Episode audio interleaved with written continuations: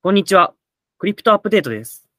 この番組では、ブロックチェーンの総合ソリューションカンパニーのモノバンドルのメンバーが、クリプト、ブロックチェーン領域のトピックについて、ビジネス、技術、それぞれの観点から解説を行います。本日は、えー先日起きたトラナ上でのハッキングについて話していきたいと思います。本日モデレーターを務めます、事業開発部の八木と申します。解説は、モノバンドル代表の原沢と原沢さんと、えー CTO の大畑さんにお越しいただいてます。えーお二人自己紹介お願いします。あ、代表の原沢です。よろしくお願いします。あ、宿役員 CTO の大畑です。お願いします。ありがとうございます。えーでは早速、えー本日のお題、ソラナ上で起きた、まあ、ハッキングについて、えーお話ししていきたいんですが、これは大畑さんにに解説お願いしてもよろしいでしょうか？はい。えっと、そうですね。なんか、昨日の、昨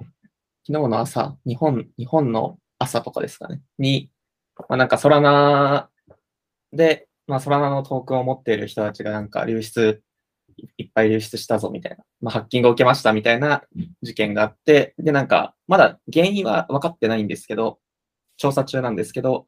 まあ、なんか一説によると、なんか特定のウォレットの、まあ、なんか、えっと、実装不備なのかバグなのかによって、まあ、流出しちゃってるみたいな感じですよね。はい。そんな感じです。そうですね。はい。ありがとうございます。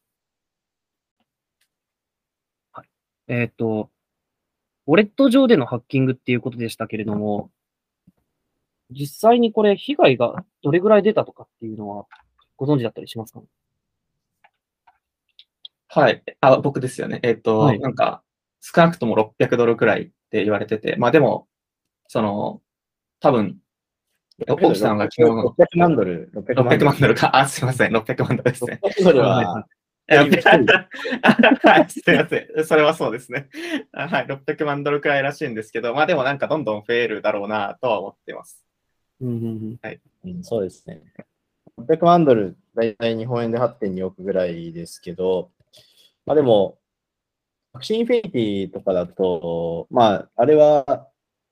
700億円相当ぐらいですね。でしたし、その後も、その後起こっている、あのーブリッジですね、そのあの DeFi のブリッジ機能を提供している apps とかは、まあ100億円単位とかの流出が多かったので、まあ、今回の、なんていうんですかね、えーまあ、被害額で言うと、そこまでものすごく大きいわけじゃないのかなっていうふうに、あのー私は考えています。でその割に、その被害額の割にものすごく拡散されたっていうところで、これは少しなんか、あのーチェーン、チェーンのランキング争いというか、あの、ビットコイン、イーサリアムとかっていうふうにつながる中で、結構その、他のチェーンのインフルエンサーとかが、まあ、FUD みたいなものを流すために、こういうふうにメディアになりやすいように、ソラナがハッキングされたっていうようなものに言われたんじゃないかなっていうふうに思ってます。はいはい。まあ額自体が小さいのは多分特定のウォレットとか、多分そのアタックサーフェスがめっちゃ狭いから、なんだろうなと思ってて、チェーンそのものをハックされたりすると、それはなんか壊れる額は高いので、うんまあ、そのウォレットを持ってる人をが100%なので、まあなんかうんうん少なめになってるのかなって感じはしますね。ああ、なるほど。なるほど。でこうなんかブリッジの機能を提供され、あの、破壊されるよりも、まあ今回のウォレットみたいな、特定のウォレットへの攻撃みたいなのねの方があまり被害が出にくいもんなんですかね。あ、と思いますね。なんかその、ウォレットをを作るための、なんか、その公式のチェーン側が提供してるライブラリとかに壊れがあると、全全ウォレットになっちゃうんですけど、なんか特定ウォレットの実装だけだとしたら、まあそのウォレットがどれくらい普及してるとか、そういうのに完全に寄っちゃうんですけど、まあ、チェーンそのものに不備があるよりは狭いのかなとか思います。まあただ、んその、ウォレットに不不具合がある方が、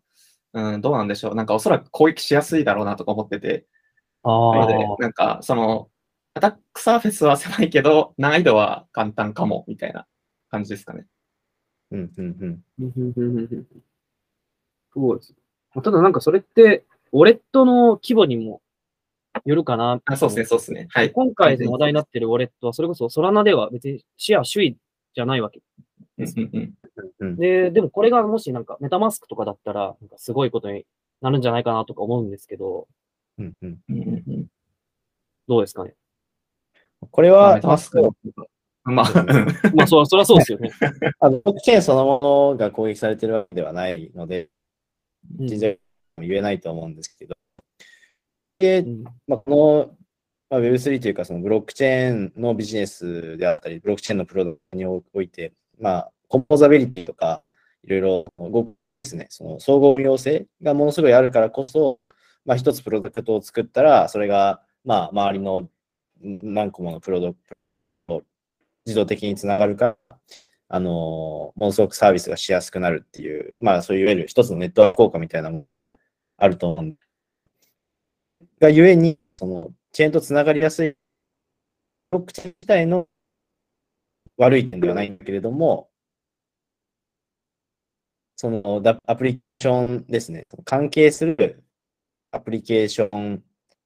が理性で評価が下がってしまう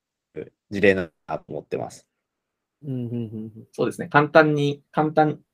につながれてしまうってことは、なんか、その簡単にアタックサーフェスを増やせてしまうっていうか、簡単に、あの、ボロを増やせてしまうみたいな感じなので、なんか、まあ、表表裏というか、裏表ですよね。うんううんんうんまあ、今の会社で言うと、取引先の下請けがものすごいブラック企業だったみたいな、その間間接的に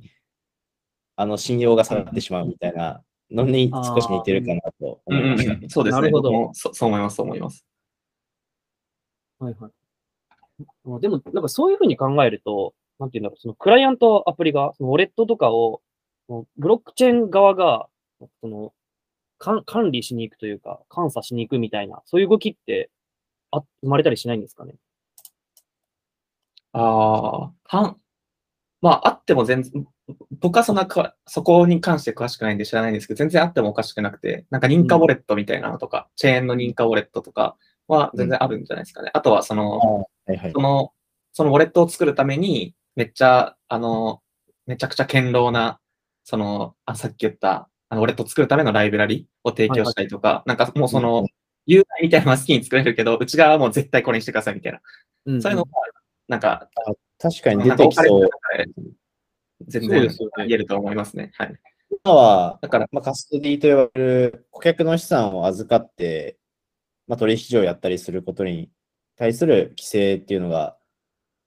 まあ、主にあるんですけれども、まあ、ウォレットも、まあ、そのウォレットで預かったに人数だったりユーザー数とかが、まあ、一定達したら、そういう検査を設けてくださいねっていうようなものは、まあ、今後出てくる可能性はありそうですね。うんうん、ありますよね。そうだ。でも今回のまあ8.2億円相当が盗まれて、価格には全然影響なかったんですよね。少し調べてみたんですけど、ハッキング発生直後で、えーまあ、5300 1ドル5300円つけてたんですけど、まあ、5000円は割らずに、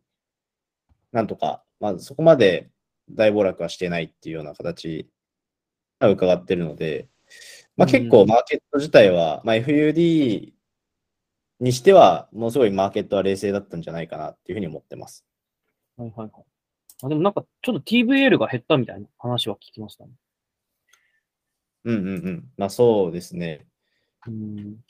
一回 TVL ってこう飛んでしまうと、なかなか戻らないイメージあるんで、そこは痛手なのかな。まあ、そこは、でも、ソラナの場合は結構、既存金融機関、まあ、機関投資家とかのお金が入ってくるようなものを想定しているチェーンだと思いますし、これまでもソラナのチェーンってすごい止まったことが多かったので、そんなに変わったわけじゃないのかなって思います。むしろ、なんか公式みたいな、その すごい金融機関っぽいところがウォレットを出して、ソラナの皆さんはこのウォレットを使いましょうみたいな、やりやすくなったともまあ言えるかなと思います。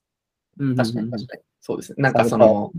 うんうんうん。なんかそういう目的だったら別になんか今の騒動で、なんかべ別に移す人は、なんかあんま気にしてなさそうっちゃ気にしてなさそうですね。ソラナ自体は。そうですね。うん。なるほど。やー、でも、仮に、その、公式がこのウォレットを推奨ですよみたいな流れが来たとして、うん。そのウォレット開発に公式側が入ってたら、なんかそれってもうブロックチェーンではなく、結構、ブロックチェーンではなくじゃないですけど、分散的ではなく、それ、どんどんどん中央集権化してないかなっていうふうに思うんですけど。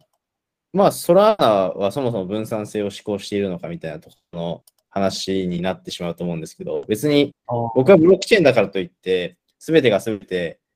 あの分散している必要は必ずしもないと思っているので、特にビジネスであれば。うんうんうん。で、まあ、イーサリアムみたいな、その、公共財と言われているような、あの、まあ、なんですか、もう公園みたいな、公園であったりとか、その、うんうん。なんですかね、そんな防防波堤とかわかんないですけど、まあ、公共財と言われるような、その、ものを目指すイーサリアムであれば、そのすごい分散性というものは、まあ、注目されてしかるべき、まあ、重要視されてしかるべきだと思うんですけど、まあ、それはな特に金融系のものであれば、その分散しているかどうかよりも、やっぱり盗まれない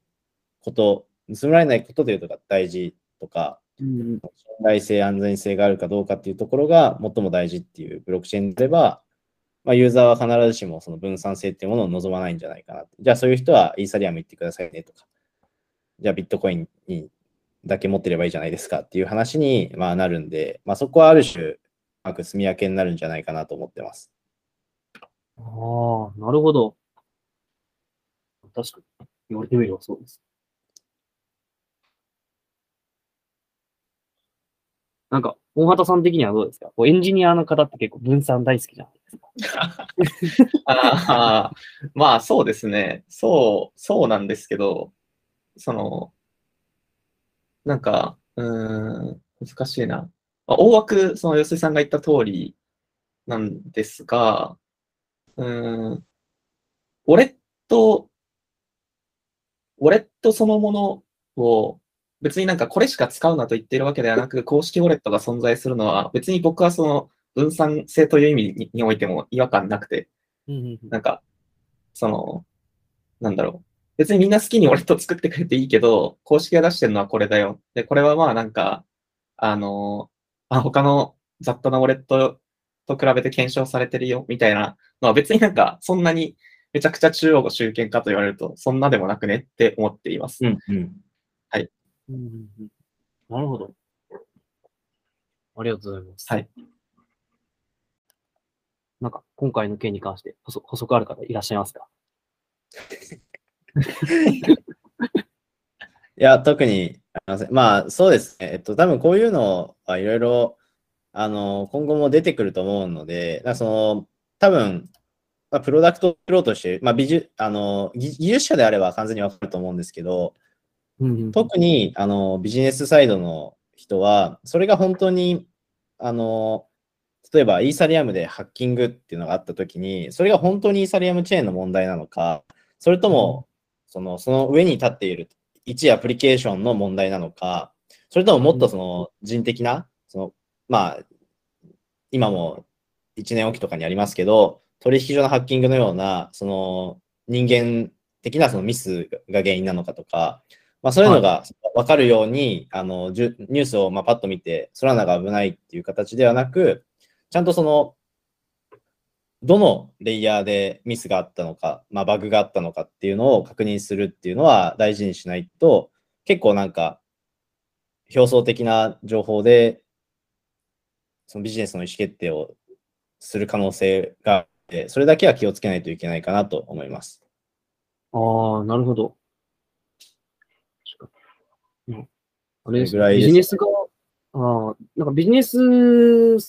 をやっていく側は確かにそうそういう部分気をつけないといけないのかなと思うんですけど、やっぱりこういうのって、なんか僕たちは今結構、それこそ詳しい側なので、こういうどこで事故が起きたのかみたいな、ちゃんと見に行きますけど、クライアント、顧客の一般ユーザーのことまで考えると、そこまで追いに行かないじゃないですか。うんうん。そういうのって、そういう人たちは取引所を使うからいいんじゃないですかね。ああ、なるほど。じゃあ、なんか割とどんどんどんどんそういう住み分けが進んでいくんですかね。進んでいくと思います。もう今でさえ、あの、NFT の触っている人たちの、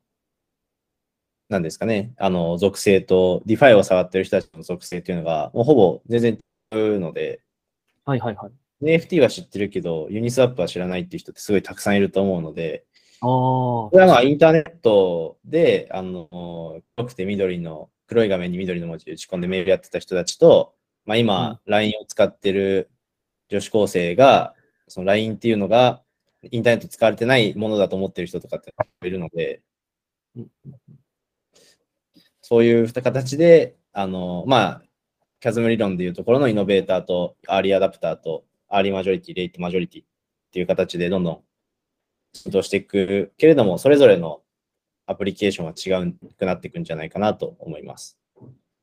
うんなるほど。ありがとうございます。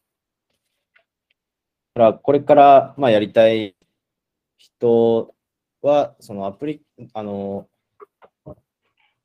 今よく、まあ、プロトコルっていう、プロトコルがすごい大事だっていうのはあるんですけれども、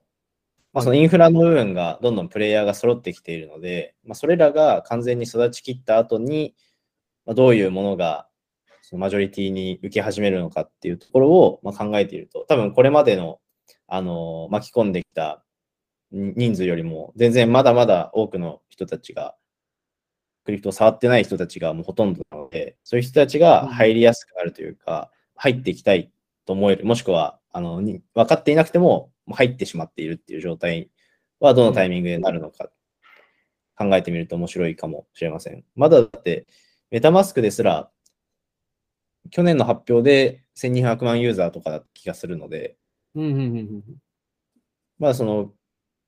世界で、世界の多分10%もまだ暗号資産触れてないんじゃないですかね。ああ。8億人も多分触れてないと思うので、はいはいはい。そう考えると、まあ残りの70億人ぐらいの人たちは、いかにしてアダ mass adoption していくのかっていうところは、うん。全然まだまだ誰も答えが分かってないんじゃないかなと思います。なるほど。ありがとうございます。